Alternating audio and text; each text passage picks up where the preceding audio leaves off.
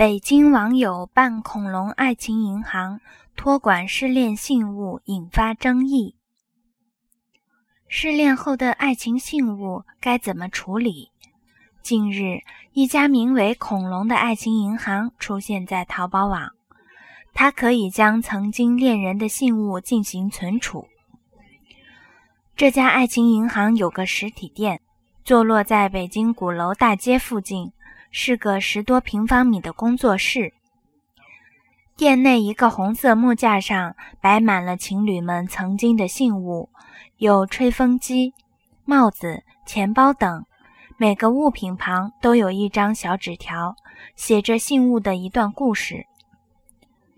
店主恐龙说：“这些信物都是顾客托他保存的，收费标准每月从十元到六十元不等。”开业一个多月来，已有四十多位顾客留下了他们各自的爱情信物。